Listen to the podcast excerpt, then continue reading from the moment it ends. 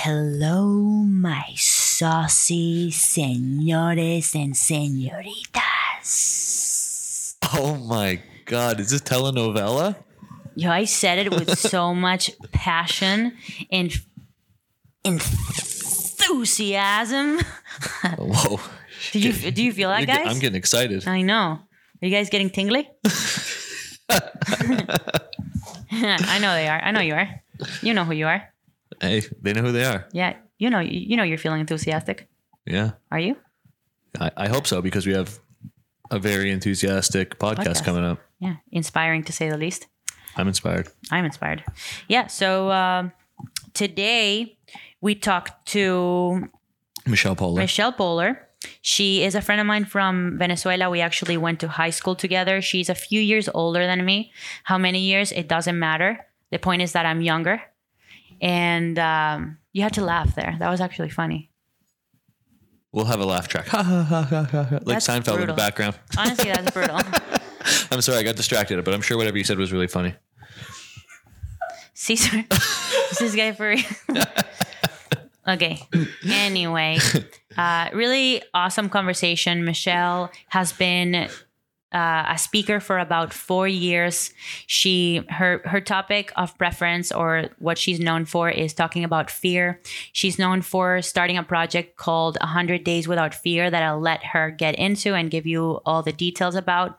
But she has a really awesome TED talk that I encourage you guys to watch after you listen to this podcast. It's called 100 Days Without Fear on TEDx. And it's just a, an extremely inspiring and, you know, amazing, amazing uh, presentation. This episode is brought to you by Go, Go strong, Strong equipment. Equipment. Are you trying to? Are you trying to? Are you, I thought you were just trying to cheese it up. uh, hey, if you're looking for equipment for your home gym, your commercial gym, any sort of gym, you're trying to get stronger, check out our boy Tim over at Go Strong Equipment. You can find them at at Go Strong Equipment on Instagram. They do everything strength sport related, and they're the best. They have the best quality equipment in the industry. They will customize everything with your colors, your logo. They'll even put your stinking face on a piece of equipment if that's what you want. So check them out. They're the best. And without any further ado, I honestly hate when you say any more further ado. all right. Well, without, Say something else. huh? Say something else. All right. Listen to a podcast. Uh, Thanks. Just listen. Yeah. Okay. Listen up. Enjoy. Enjoy. Awesome. So, Michelle, thank you so much for coming on our podcast. We really appreciate it. Um, you know, so happy to be able to connect with you. I think I've tried connecting with you a couple of times. Uh, Michelle and I went to high school together. Were we ever were we ever in high school at the same time? I think so. I think that I was in my last year when you were in your first year. I yeah, think yeah, so. yeah, yeah. I think that sounds about right. Yeah. I can't believe you guys haven't connected yet. I thought all you uh, Venezuelans just had like a, a bat signal type thing. You could shoot up in the sky and everybody responds. I think no. I've tried. I've actually tried messaging Michelle a few times. I actually congratulated her after she gave her TED talk because I thought it was so awesome. You know, just coming from Venezuela and being so sheltered and so kind of like unidimensional, and being able to move to a different country and put yourself out there and do things that no one, you know, you would have never done any of this had you had you stayed in Venezuela. So I really admire that and. Most of all, I admire, especially admire women pursuing their passions and pursuing their dream jobs and unconventional things that they like doing that don't conform with societal norms like that's something that i've always been you know really impressed by so it's it's amazing i think it's so so so cool For our listeners that um, aren't familiar with it, can you sort of give them a refresher? I know it was a super popular vi- video, and a lot of people have likely seen it or heard about it. But uh, yeah, if you could just go over what the project was, and who you are and who you are, that'd be great. Yeah.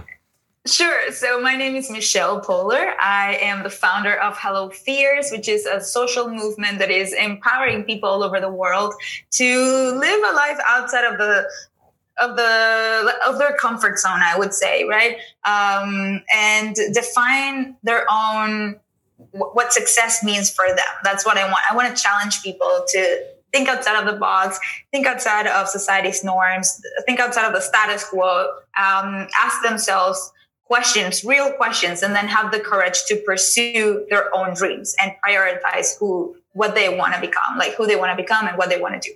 So uh, it all started with a project where I decided to face 100 fears in a period of 100 days. I recorded myself put all of those videos on YouTube day by day until it went viral on around day 40. Um, people all over the world were sharing this story. It was on the media, on the radio, TV, literally all over the world.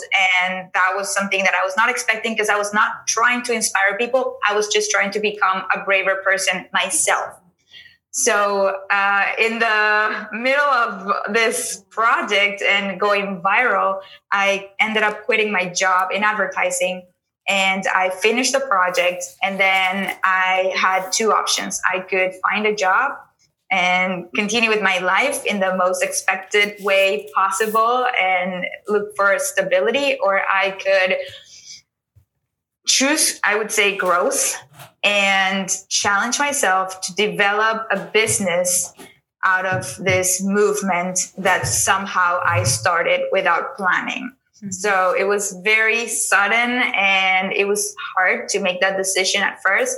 And then I had the support of my husband. So I committed to uh, turning all of this movement that I started into something that can be profitable so I can so I don't have to find a job. So I decided to start speaking in front of corporate audiences um, as a way to monetize what I was doing. So basically I I tapped into this amazing world of public speaking that you can make money out of uh, spreading a message and at the same time impact so many people which I have to say is the best way to like the best reward in the world, right? To know that you whatever you're doing has a bigger impact on other people. So I started doing that in 2016, and it's been four years since I started. Um, my husband ended up quitting his job in finance, and we've been working together for four years doing this. And basically, our life was all about traveling from one event to the other. Right now, we are in quarantine, so we're not not traveling, but we are still speaking through virtual events and still impacting as many people as we can. Wow, that's that's amazing. I I love that you had the support of your husband because I think that's such a huge thing. You know, when you have a significant your significant other telling you that he believes in your message, that he believes that you you know you can achieve your goals or you can sorry, or you can um you know monetize whatever project you're doing. I think that's huge. And now the fact that you guys are working together is even better. I, I do have a question for you. What do you um what do you think about the you know, why do you think at day 40 of your 100 days without fear people started to get inspired and what exactly do you think inspired them about what you were doing? So I think the most imp- inspiring thing was the relatability because we all have fears. Mm-hmm. Doesn't matter where you're from, how old you are, it really doesn't matter. We all have fears. And for some reason, fear is a very taboo topic. So people don't tend to talk about it.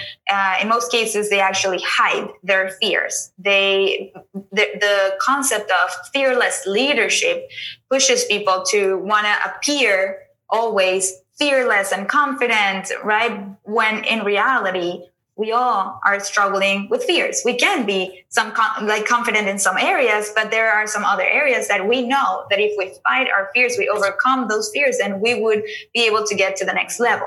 And so uh, I started just being very vulnerable. I think vulnerability is the key to virality. If you have the courage to put yourself out there, to expose yourself in a very vulnerable way, then more people are going to be able to connect with you, with your message. I didn't even have a message back then. I was just facing my fears every day. I was not even speaking to camera on the videos. And I think that's also one reason why it went so viral all around the world because I was not speaking. If I would have been speaking in English, then maybe it um, it doesn't appeal to audiences that don't speak the language. But because I was only speaking with my face, like my facial expressions were communicating how I was feeling and people could relate to those those facial expressions. That's what they were able to connect. I don't know why it happened around day 40 I think it's because I had enough um, sorry, I have like a mosquito, and I'm like, what's happening? I had enough uh, footage by that point, and I proved that I am consistent with what I'm doing, and so that impressed the media. Mm-hmm. It went viral first um, at Daily Mail, I think I'm going to eat the mosquito at, at some point. That's fine. That's a fear I'll face today. but Daily Mail uh, in the UK shared my project, and hours later, it was all over the internet. That's I, wild. Yeah, yeah I saw it in Huffington Post, CNN. It was all over the place. I think you you really did hit the nail on the head when you say that vulnerability is the is the kind of route to virality.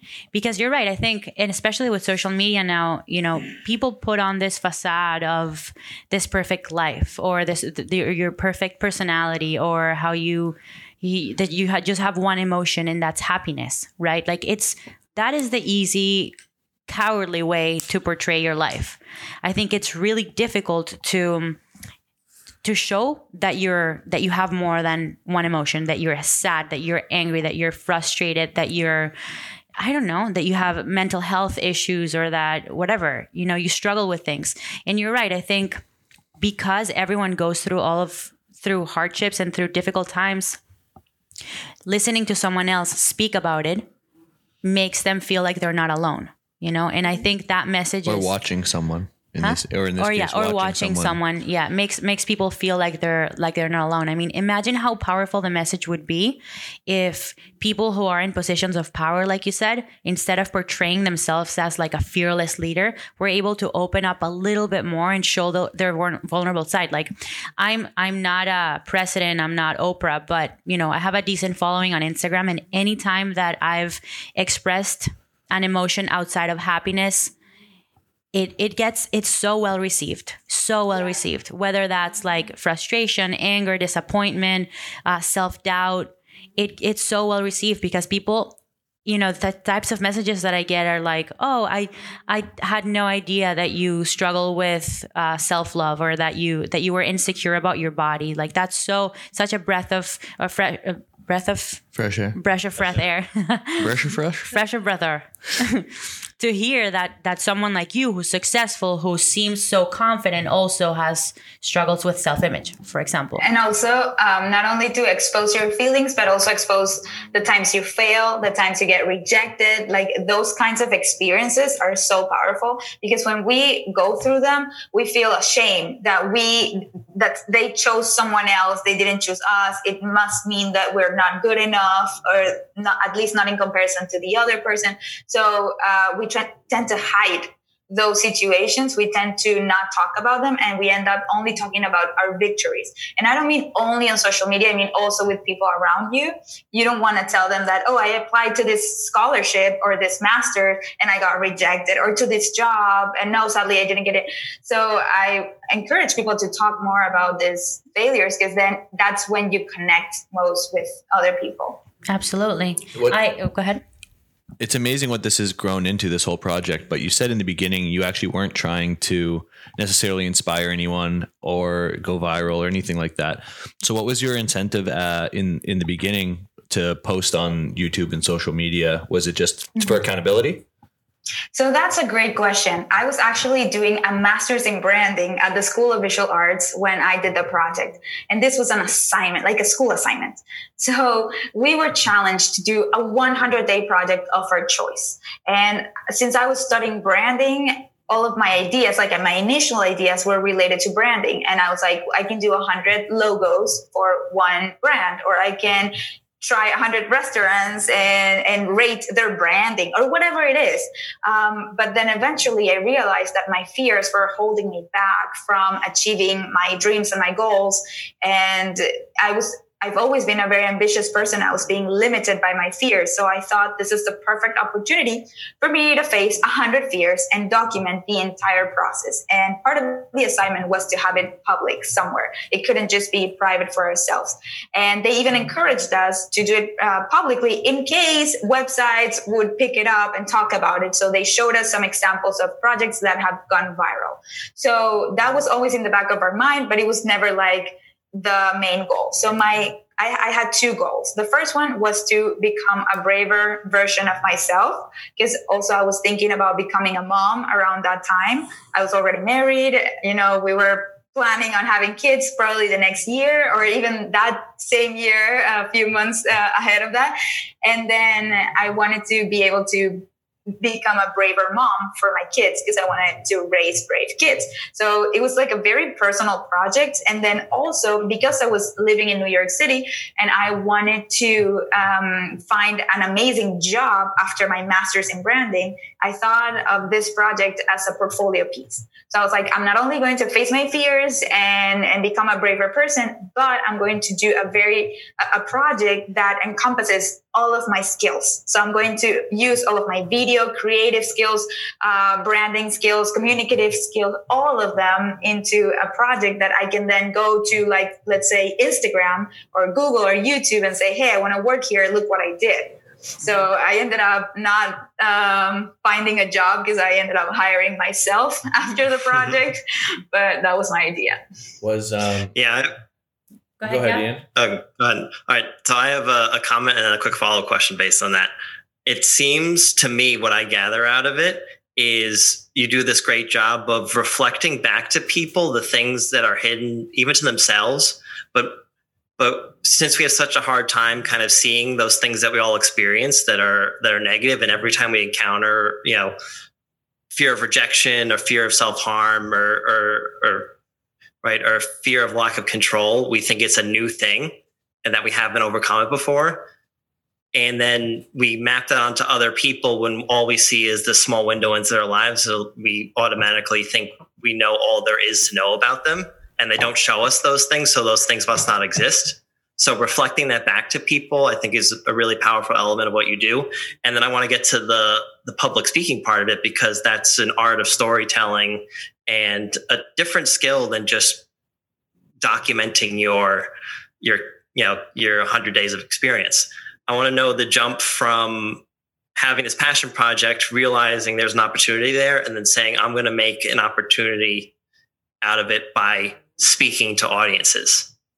And early on, what did that look like? What were what were your struggles with that? I know public speaking is a fear that turned into a career. That road is really interesting to me. Yeah, to me that was very surprising because I didn't know that that was a career. Mm-hmm. So I didn't grow up with speakers around me. They didn't bring speakers to my school like they do here in the US. That that was not a thing in Venezuela. They never brought a speaker. And then when I went to college, they didn't uh, bring speakers and also as i was working in advertising never a speaker so um, in my mind speakers were people that are very talented or successful at something and then they're invited to share their life experience you know as as a way to promote their themselves or or what they do. I didn't know you could get paid for doing this. And so when I spoke at TEDx as my 100th fear, right? Because I wanted to face the fear of public speaking, but I wanted to do it in a big way so I can uh, have the, the chance, the opportunity to inspire more people. Uh, I met a real speaker that day. So he was backstage, he was speaking after me and he saw my whole thing. And then he approached me and my husband and he was like, you guys, call me. I want to help you become real speakers. And we were like, what does that mean? I need to go find a job actually next week. and he was like, no, this can, you know, you can make more money than in whatever job you want to find. And I'm like, okay, I'm listening now. And he was like, call me, I'll tell you what to do. So we called him and he was so kind to tell us exactly how to get started in the speaking business and tell us all about it in a 30 minute call because he's so busy. And he's been speaking for 16 years and he was sharing all of his uh, trajectory with us. And so it inspired us to actually take this seriously. So i didn't go to find a job at that point. And we worked hard on creating a website creating a demo reel uh, speaking like reaching out to as many people as possible to let them know that i'm now a speaker and that if they want a speaker for their company they can hire me or i would even do it for free at the beginning. So um, i started my, my first real talk was at google because I had a friend that works there in New York and she was like, um, if you create a 45 minute talk, I'll invite you to Google, ask all my friends to come to your talk, and then that's it, you get started. And so I did that for free, but then Google hired me to talk to all of their different locations. So I continue working with Google after that. And then uh, in the same way, I reached out to Facebook and I was like, hey, Google hired me to speak at their office. Would you like me to come and talk to your people? And they were like, sure, if Google hired you. And so I went to speak at Facebook. And so I started adding all of these logos. And then Facebook continue, continued to um, hire me to speak at Menlo Park and, and their other locations. So I can, I started creating this, my website and putting all of these amazing logos. I spoke at Netflix, at Microsoft, P&G, um, all of these big brands from the get go, which was really helpful to get then every other client on board. And we found management really quickly. So I don't know if you know Brené Brown. So we contacted um, mm-hmm. her manager and they fell in love with me and they were like, we want to work with you. Um, you also, like Brené Brown talks about courage and authenticity and vulnerability, three topics that I also talk about in a very different way, but still very similar topics. So um, they started representing me, and that's how it all kind of started. It was like we we were not planning on going this route; it just happened for us, and we're so grateful that it did. Wow, I, I feel so inspired. Michelle, you're such a beautiful soul and I'm I'm so proud to know you and of all that you've accomplished. Seriously, you're that's freaking amazing. Hayden was crying when he was watching your video, by the way. He was like wiping his eyes on the on the comforter, pretending that I wasn't looking. but um, hey, all that is amazing. I do want to circle back to some of the main points that you made on your TED talk. So, I found one of the things that I found the most interesting was how your realization that it maybe wasn't the action of getting a piercing or the action of dancing in public or the action of shark diving, cage diving what scared you, but you identified seven, seven different emotions related to the action of doing something that makes you feel vulnerable. You want yeah, to sort of all, all of your fears sort of fall into fall seven different categories. Yeah. yeah. So I started seeing patterns as I was facing this 100 fears. And what I realized is that I didn't have 100 fears or a thousand fears like I thought. I actually only had seven core fears and you can face them in so many different ways so you they you can like challenge yourself in many ways but then you're always facing the same core fears.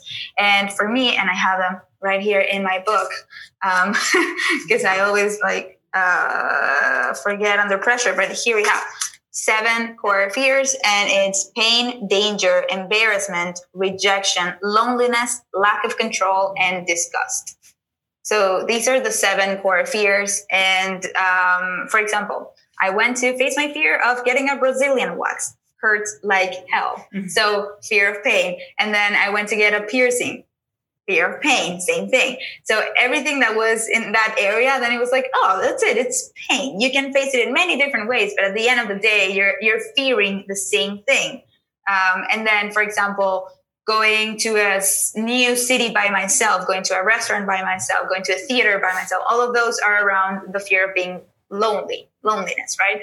Um, so that's one fear. So it was like i what i did is i wrote all of the 100 fears in post-its and I try to put them together where they belong. Like this and this feel kind of similar. Let me put them together. Then this and this, and that's how I ended up with seven categories. I'm not saying these are universal seven categories we all have, but um, I've been talking about that for the last four years, and people have been able to relate to that. And in my book, I even ask people to rate them because some people are more afraid of, for example, embarrassment and rejection and some people like me, I am more afraid of pain and loneliness and lack of control. But I'm not that afraid of embarrassment and rejection. Mm-hmm. I am afraid of them because they're all fears, but you can rate them and you can see how it's very different for every person out there. How did it feel? How did it feel for you to, you know, after the hundred days were completed, how did it feel to you to to face all of these different fears and put yourself in so many uncomfortable situations? So I think the main feeling was um, it's hard to explain, but it's a realization that I am stronger than I thought I was. So it's definitely more confidence in yourself, which can also be a little bit scary because then all the beliefs you have about yourself are now starting to shift and you have to understand who you are like this new version of you and how you relate to the world around you to the people around you changes my relationship with people with my family with my husband with my friends. And so it it shifted everything in my world but um and it, it was a process but i'm glad that it was in a very positive curve yeah. like in a positive way. Yeah i love that. I think you know I'm very I'm I can relate to a lot of the things you're saying and and you know my personality is very similar to yours.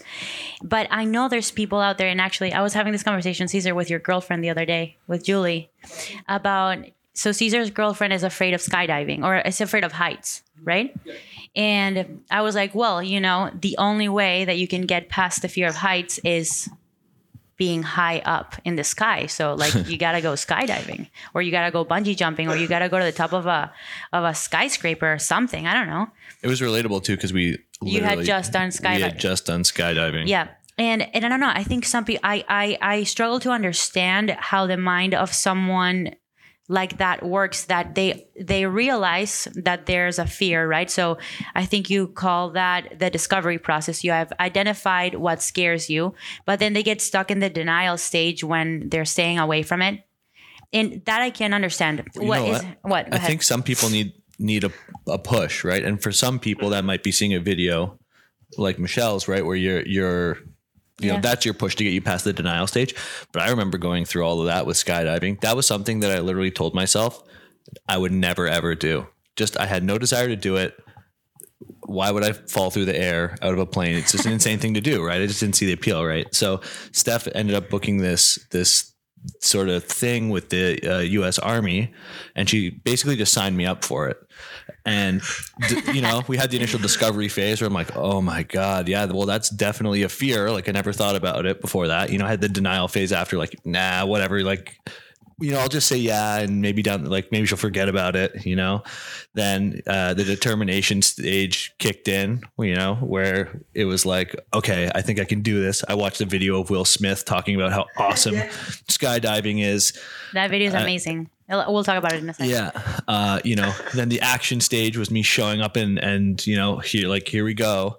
And then I even went through the celebratory stage at the end where, you know, posted on Instagram, look at this awesome thing that we did, you know? You know so it's, yeah, it was, it, that whole process yeah. is very relatable. And, uh, you know, for me, the push was you just basically forcing me to do it. Like, don't be a wuss, you know, in front of the army, you know? so I was, I kind of had to but maybe you know for somebody else they, they, this is their push. So a little side story here. So i told the guys from the army this this exact same story that he he told me he'd never do it. And as soon as we started dating i was like you'll do it because you're dating me and i'm gonna do it and so you're gonna do it. And he was like never never never never never. So anyway here we are you know we're about to jump off an airplane and i told all the guys that story. He jumped uh, before me and then I had to we had to fly around looking for a space to whatever, and uh, I I landed maybe like fifteen or twenty minutes later, and as soon as I land, all the guys like come over to me and they're like Hayden's crying hysteric. It's a lie, but he's like Hayden's crying hysterically, like he's so mad at you, like he has a p- panic attack, he wants to break up with you, like he hates you, and I'm like, oh shit oh no. I start freaking out. But i know he was you were happy that you did it right? No yeah i i, I definitely went through the celebratory stage you know i, I and even just to kind of dive into another topic you sort of talked about was that you don't need to necessarily overcome the fear. You just need to be able to keep it in its place. And i feel like going through those experiences really helps you do that you know? It's okay to be scared of falling out of an airplane like that's mm-hmm. not if you're not scared of that, like you're a weirdo. I feel like I, I, feel like I wasn't scared of it. Yeah, you're a bit of a weirdo. Yeah, so. yeah I mean, I, I ask that during my presentations. I'm, I always talk about the difference between universal, cultural, and personal fears, but in a different way that I talk about it on the TEDx. And then what I ask them is universal fears, right? They're there for a reason to keep us safe and alive. So raise your hand if you're afraid of either spiders, heights. And when I say heights, I show me jumping off a plane, heights or needles. And I'm like, raise your hand if you're at least afraid of one of these. And the entire audience always raises their hand. And I'm like, great, you should totally be scared, scared of this because they can kill you. And so everybody laughs. And I'm like, it's true. It's okay if we have this fear. It's like, unless they're limiting your life in a huge way. For example, if you live in New York and you have a fear of being uh, like the, if you're claustrophobic and, and you can't even be on the subway, that's really challenging it really limits your life or if you if you're very afraid of heights and you know new york has so many high rises it can limit because then maybe you don't uh, consider jobs that are in one of those buildings and it can limit your life. So unless it's limiting your life, I think it's healthy to have some of those fears in there. It really keeps us safe. Absolutely, I, I agree with that. Um, one one thing I wanted to uh, talk about about the Will Smith video because I think it's just such a, a powerful lesson is what he says about the point of maximum danger is the point of minimal fear you know like the point you're so terrified like uh, you know days before going skydiving or days before doing whatever activity you're going to do that scares you for no reason right? It's it's it's almost like an irrational fear. It's it's providing you no value at all. Like it's doing nothing good so why are you even wasting your time feeling fear prior to an experience, right? Like it just it doesn't it doesn't make any sense. And then the second important message and powerful message that he says is God places the best things in life on the other side of terror. And I found that so powerful in in just such an amazing message, you know? Because you can't you really should not you you can, but you shouldn't live your life in fear. You know, you yeah. should it's I don't know. I, I guess it's the way that I'm wired, but I've always thought about just facing my fears head first. You know, I've I've struggled with anxiety and panic attacks since I was 14 years old.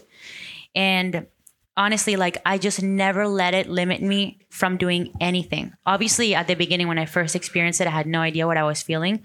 I passed on a few trips, you know, I was very confused. I didn't know like what was happening to me.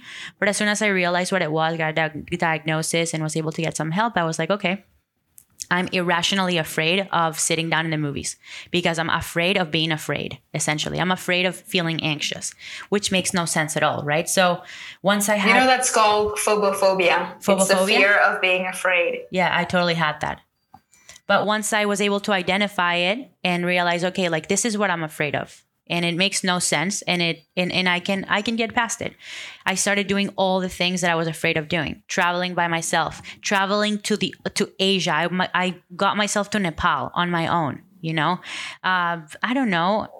Uh, living on my own moving to a different country um, having a panic attack at school. I just had it and stayed there having a panic attack in the clinic when I was in PT school. I had it and in a competition there. where you set a world record. At a competition right before competing. The easy way out is to be like, oh, I'm having a panic attack. I'm going to pull out of the meet, or I'm ha- I'm having a panic attack. Sorry, like to your instructor and be like, I gotta go. You know, I don't feel well. But in all of those situations, I chose the path of most resistance and I chose the path of fear because the only way to get to the other side is through, not around. Uh-huh. You're not getting around Either it's, you go through or you're not getting around. It's kind of the, like the idea of being getting comfortable with being uncomfortable. And I'm really grateful of my parents growing up just constantly I didn't see the value in it at the time. I thought it was super annoying. But they would put me in all these different camps with all these different types of people all the time. It was like drama camp, hockey camp, soccer camp, uh, freaking art camp, everything, you know. Figure skating? Fig- yeah, I did that too. I did that too. I did it all. So so Canadian. I, I know. And at the time, you know, I, I was hiding because it was in the same rink that uh, I played uh, hockey in. So you know, I had to like sneak in and out for the figure skating yeah. practice. But they put me in all of these different things, and it just forced me to be constantly uncomfortable and like just figure out all the different situations. And I think it, that's so valuable. Yeah, because humans just avoid discomfort and avoid challenges and avoid yeah, I mean, look, just look at where I'm sitting right now. You know, AC, temperature control. Oh, you always have to be at the perfect temperature. Like you can't be too hot, can't be too cold. People have garages that have a heater, and then they get into their cars which have a heater and a perfect AC, and then they go underneath in Toronto in the those The tunnels path. that are perfect. You just like seriously, you cannot deal with any sort of discomfort, man. Like, come on, you know, grow up I mean, your skin. I don't Air know. surfaces are smooth with perfect right angles. And look, you know, Yeah. thi- this is this is the the world that we live in, right? And and I'm not gonna say unfortunately because it is very fortunate that we do live there, but unfortunately, it does make make us really soft.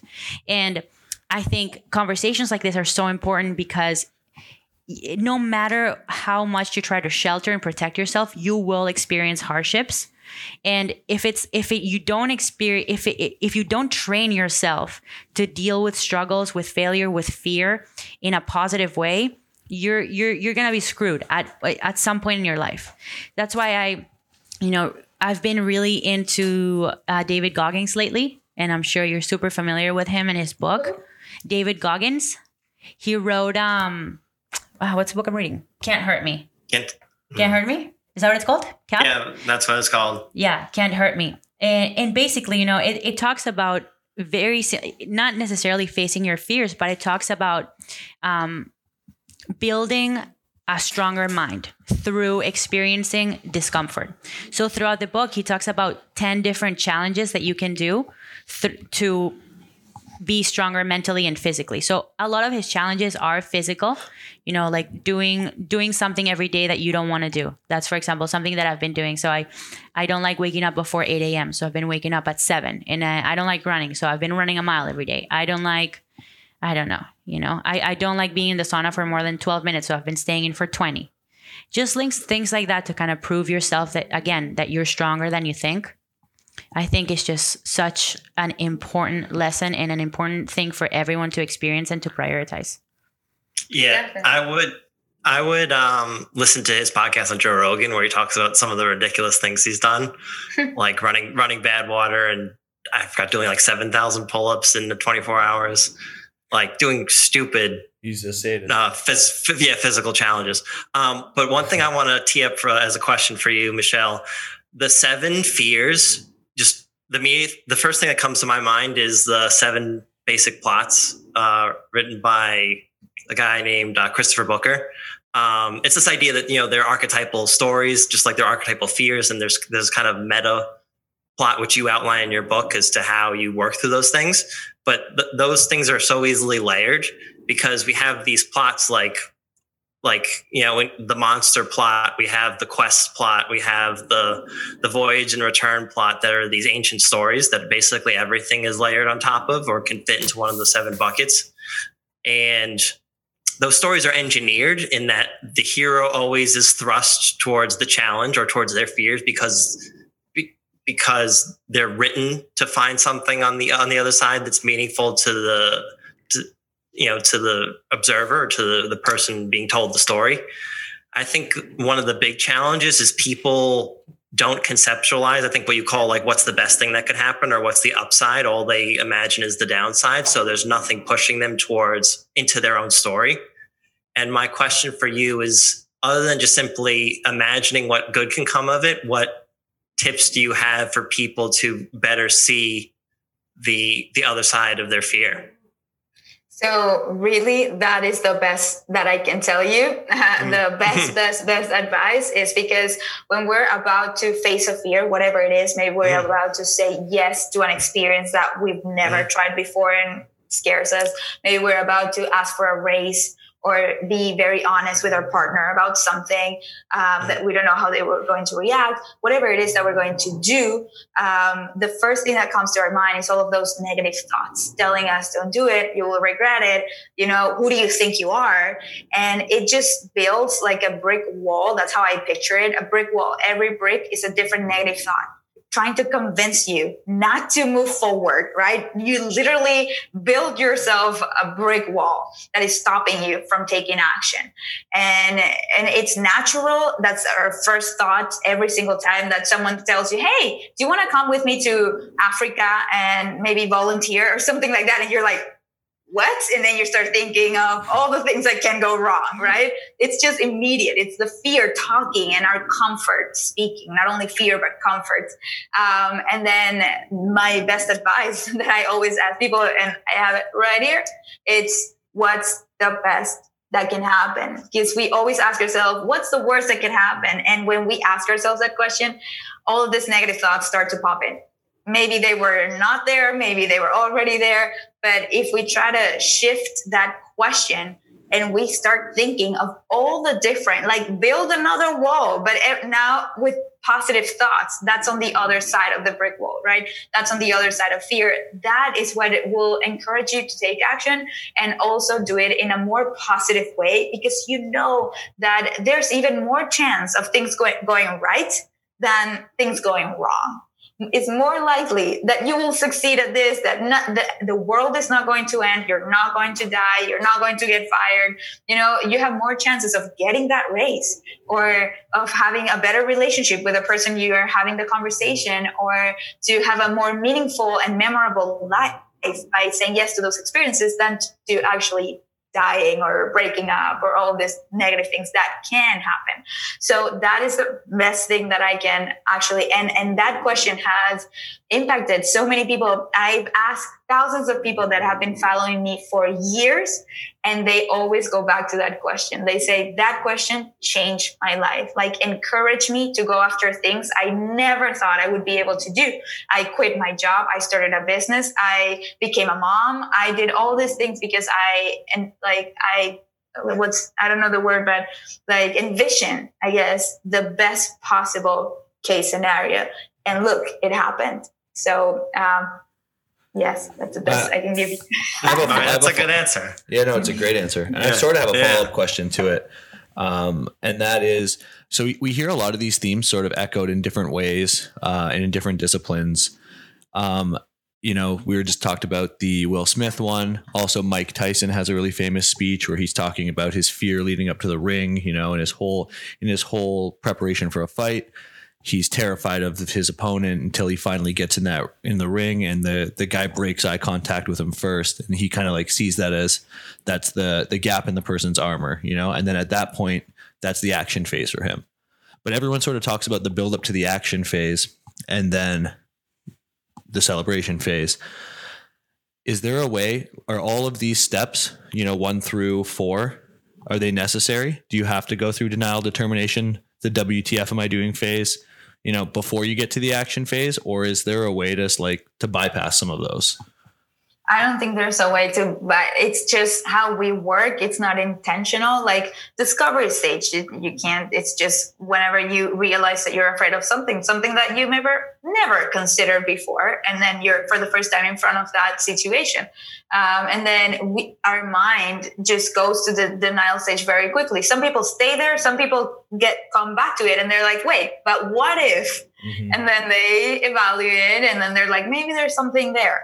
and then you you have to plan. So that's the you know the, the stage where you actually plan how to do this right? What are the next steps? And then so you need it. If you want to get somewhere if you don't plan then you won't ever get there. And then the the wtf stage is the freaking out before facing a fear. And if you don't go through that it's because you were not afraid of that action in the first place you know if they tell if they tell you hey do you want to um, come with me snorkeling? You're not afraid of snorkeling and you say sure let's do it then you skip all of those but it's because you were not afraid of that. Right. and that happened to me a lot. Whenever somebody suggested a fear for me to face and my reaction was like yeah that's a great idea let's do it that means i'm not afraid of it. That's not the reaction you make when someone proposed something that's scary when whenever they said like suggested something and my reaction was like nope no, I don't think that's not a good idea. When that was my reaction, that's how I knew I was afraid of that and that I should totally do it. That's right. how it all triggered down. You know, what's interesting is I feel like some of these phases actually you use one of them to help you get past the other. I don't know if if, if you agree with that or not, but I sort of feel like just to go back to my own experience uh, with the skydiving, the determination phase is what I was in the determination phase. I was still in denial. You know, I was we, we, we were we were planning to go skydiving, and I was still just like, maybe it won't maybe this won't fall you know maybe this will fall through maybe there'll be bad weather that day you know i'm i'm still there's still like that hope that you're not going to have to do it yeah. but but just like committing to the to the determination phase to the actual planning of what you're going to do i think gets you whether you're in denial or not it eventually gets you to the wtf am i doing phase you know you end up there one way or another so uh, do you think that that's accurate is that are they sort of like building blocks in that sense yeah, I think that's very accurate what you're saying. It's true. You're you're never out of the well, the denial is when you're completely ignoring it and you're not acknowledging that this is happening even though you're you're still experiencing the fear. The fear may even be there after you face after the action stage. So what you're saying, you're hoping this won't go through, you know, that's the fear more than the, the denial is literally yes. saying, nope, I'm not doing it. Like I'm I, I rather do something else that day. Sorry, I'm not going. So uh, you're past that. And it's funny that you mentioned this because then the determination stage when you're planning, you were not planning. Steffi was planning. So she was like invading your own determination stage by, by doing all the planning. And that's also very helpful, I have to say um, I had that with my husband. So he was doing all of my determination stage planning. um, I was not even convinced I wanted to face some fears. And he's like, that's it. Tomorrow you're learning how to uh, fly a plane. The next day, you're holding a tarantula. I already mm-hmm. talked to the people, so we are going. We rented a car actually to go zip lining on the next day. So he was planning all of these fears for me, and I had no option but to go and do it. So it is kind of helpful to have someone by your side that is constantly pushing you and trying to get the best out of you. Of course, if that's not the route you want to go, then it's not helpful. It's not healthy to be with that. But if you want to challenge yourself, you want to become a braver version version of yourself, it's always good to have that other person pushing you in that direction. Did he do the the challenge himself as well? Yeah, he did the ones he was not scared of. Like he did. That's so yeah, unfair. there was some fear. Like he did skydiving with me, and of course, like it's normal to be afraid of skydiving. But then I did karaoke one night, and he didn't. And I'm like, "It's your turn, go." Were you and allowed he's like, to drink oh. alcohol before the karaoke? A what? Were you allowed to drink alcohol before the karaoke? Yes, but we are not big drinkers. So, and getting drunk was one of my fears that I faced. So it's not you something that I did, you know, to re- I, I actually dance. That's what I do as a way to get relaxed. I have to dance all out. I love it. Hey Michelle, before we wrap it up and let you go, um, so there's there's two last points that I wanted to touch on. One was uh, changing our relationship with fear and why that's a positive thing. You know, Ian and I were I'm a PT, I'm a physical therapist, and Ian's a chiro, and we were we talk about pain a lot like you talk about fear. You know, it's a fear all the time. Huh? It's all fear. It's it's all fear and it's all pain. Essentially, you yeah. know, life is yeah. pain and fear. but, you know, um, we the way that we talk to to patients or clients or athletes, whatever you want to call it, is you know changing your perception about pain and letting pain be uh, what guides your exercise selection or what guides your training instead of attempting to eliminate pain because pain is a survival mechanism, is a positive adaptation to uh, information that you gather from the environment. It's not something that you don't want to have, right? Also it's totally unrealistic that you live a life without pain. So it shouldn't be your goal. Your goal should never be oh i want to train pain free. Likely you will never train pain free. There's always going to be something that bugs you even if it's a little bit. So the way that you talk about fear is a lot like how we talk about pain in uh, rehab and in training. And i thought that was really interesting you know? It's the way you talk about it is fear is your ally like you don't have to eliminate it. And then changing your relationship with fear if you want to give your insight on that.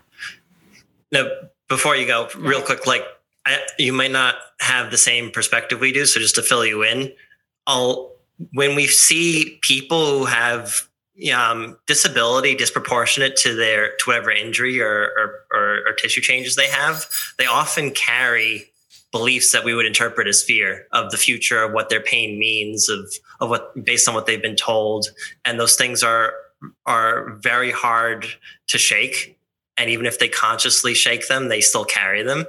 and a lot of our best practices is actually great exposure to to things they fear and movement and things that they fear might cause pain. So it's really only about fear yeah. for a lot of for for a big subset of people in pain because um, it's fear of what the pain means for the future. Right, the pain is bearable in the present because once you experience it, you've already bared it. Right. Right. That's, it shouldn't be a problem. But mm-hmm. the problem is the the avoidance and the the role you know pain plays in learning has now become a disabling force in their life. Mm-hmm. And how do we reverse that by using pain to actually enable return to meaningful activity? Uh, awesome. So I want so I wonder how that overlaps with your ideas just about fear in general because I think mm-hmm. that applies. I think those ideas apply to musculoskeletal pain and honestly are better practices than what's commonly practiced in, in, in a lot of clinics. Mm-hmm. For sure. And I think yeah. that's amazing if you can redefine the concept of pain, right? Mm-hmm. And, and that's what I did with fear. So I mm. grew up thinking that fear was a negative feeling, that was a warning my body was giving me, so I'd go in a different direction. So every time I experienced fear, I was like, that's it. My body's telling me not to do that. So, for example, my friends are all going backpacking through Europe and I have terrible like fear and it causes me uncomfort, like an uncomfortable feeling and anxiousness. And I'm like, my body's telling me it's not the right thing to do for me. Maybe they should go without me.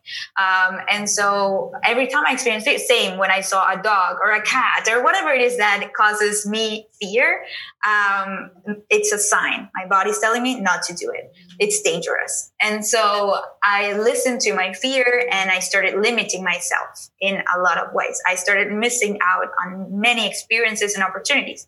But then after facing all of my fears, not all of them, but hundred of them, I understood that fear is also a sign of growth a sign of opportunity.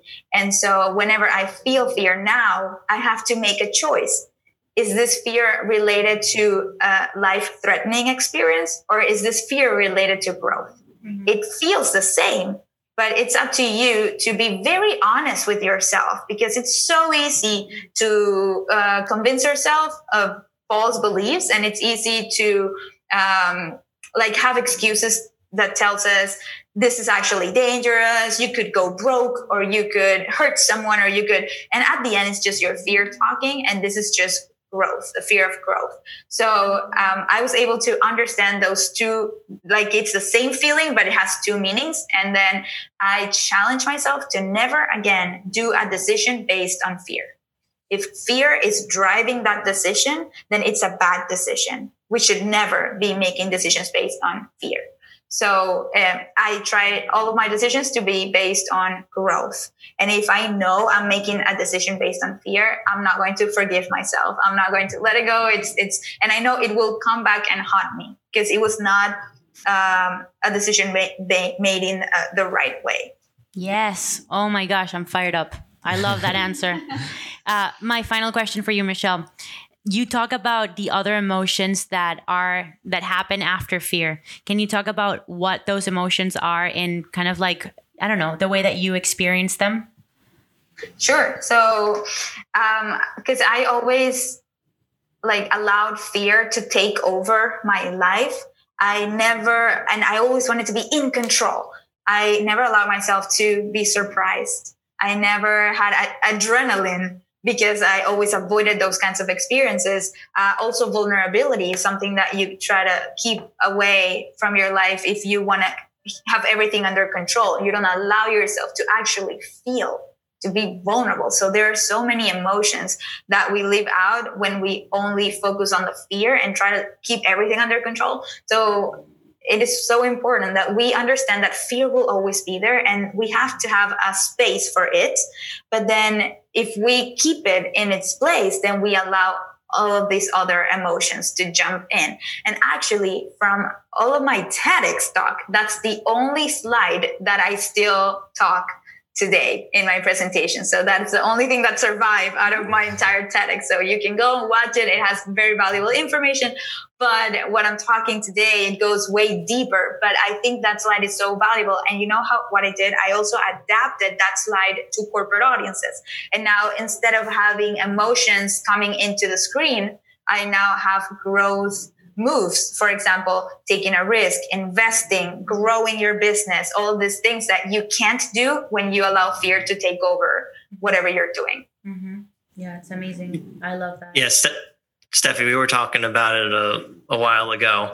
Um, it just that just, talk just reminded me that it seems like uh, flow is on the other side of fear as well. Like you need you need to take that step off of the cliff to get into your kind of best performing state. Mm-hmm. There's a great book by um, I think his name is Steven Kotler, Rise of Superman. Talks about flow and extreme I, sports. I went to his. That's what I, that was the writing course what? I went to. Oh, cool.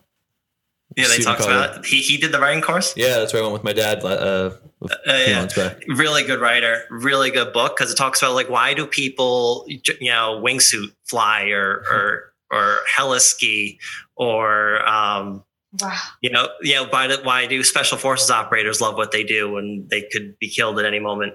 And it's be, you know the the, it, the book tells this the story of what it's like to encounter those fears regularly and be in be totally in the moment because of them and have those fears melt away and that experience becomes something people actually live for once they've seen the other side of it and i think that's those stories are really powerful lessons because most people won't be Navy SEALs or or jump off of cliffs with skis attached to their feet. Um, right, but they they still have fears and they still have you know uh, you know actualization to do. They have a person to become that can yeah. do things that are superhuman.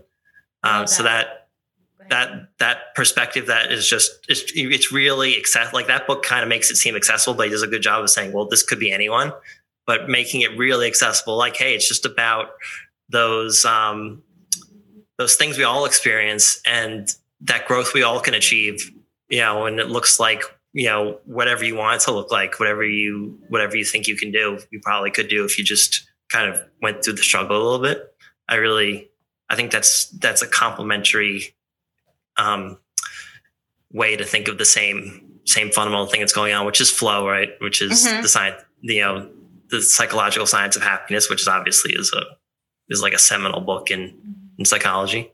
Um, yeah, so I appreciate that a lot. I love that.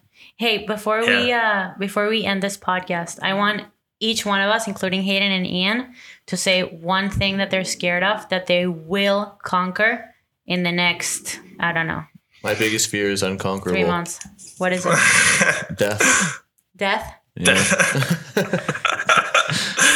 find a way. Oh, I mean, oh, man, I don't, get, I don't think I can help you with that one. Yeah, I'm waiting on science for that one.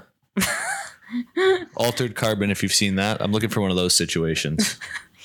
Hayden wants to preserve his, his brain in a in a cold. Oh, like like in Futurama, there's the heads that yeah. are in the jars that yeah. are alive. Yeah. That'd be good. I mean, start by you know eating healthy, exercising, not drinking, all those good things. Why don't you start there? One step at a time. Yeah. How about you, Ian? Um, there's a thing that I always wanted to try that like Tim Ferriss suggested a while ago. That's like about being abrupt and doing things that don't don't necessarily fit in the circumstance. Was like he's you know go to Starbucks and ask just for a lower price for no reason. yeah.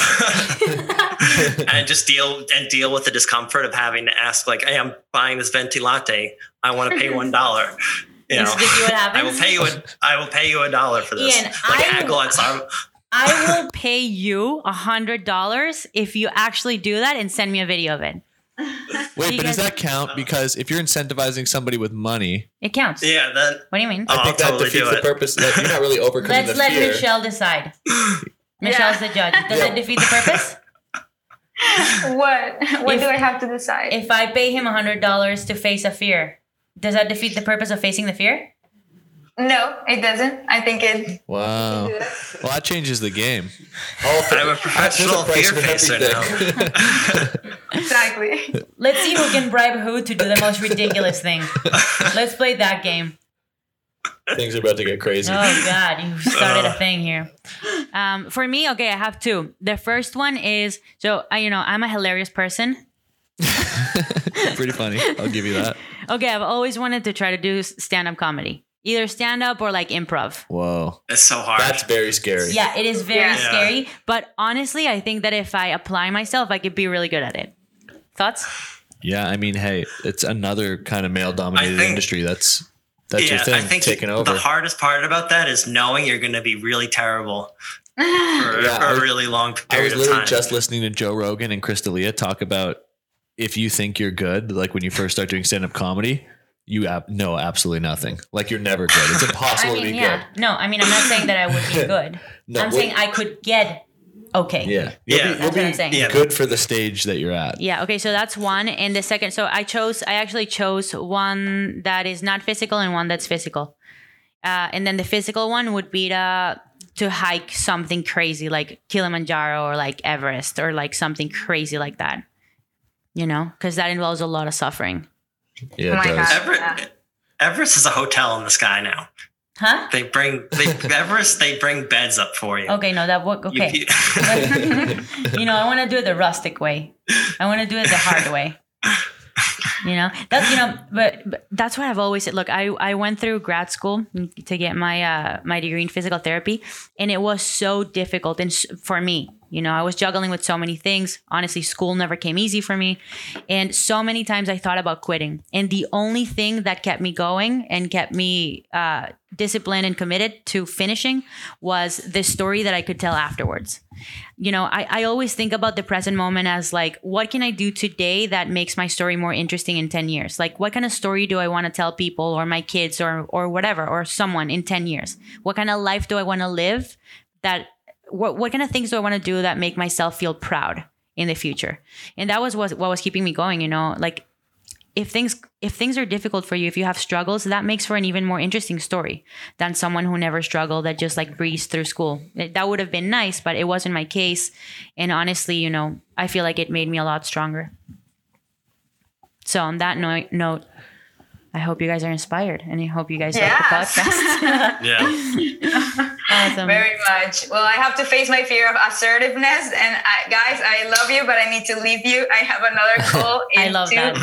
Literally. do your thing girl thank you so much That I have to say is my fear. Uh, I have to practice my assertiveness way more. I have a whole chapter of that in my book, just to remind me how to do it. well you nailed it you i call that the um what do i call that my okay buys I don't know how to title. Yeah, yeah. When Marcus says, "Okay, we're done here," exit strategy. Oh, exit strat. Yeah, you're right. Michelle, you can you can steal that name. So Yeah. it's not necessarily assertiveness. It's an it's an exit strategy, and all you have to do is, "All right, we're done here," and then you just hang up. Oh my god! I'll let you do no, it. I don't, I'm not that brave. No, I'll I'm let you do it. that Come on, face your fear. Okay, guys. First, before I go, buy my book, Hello Fears. Oh yeah, yeah. Where can people find you? Uh, Um, Hello Fears on Instagram.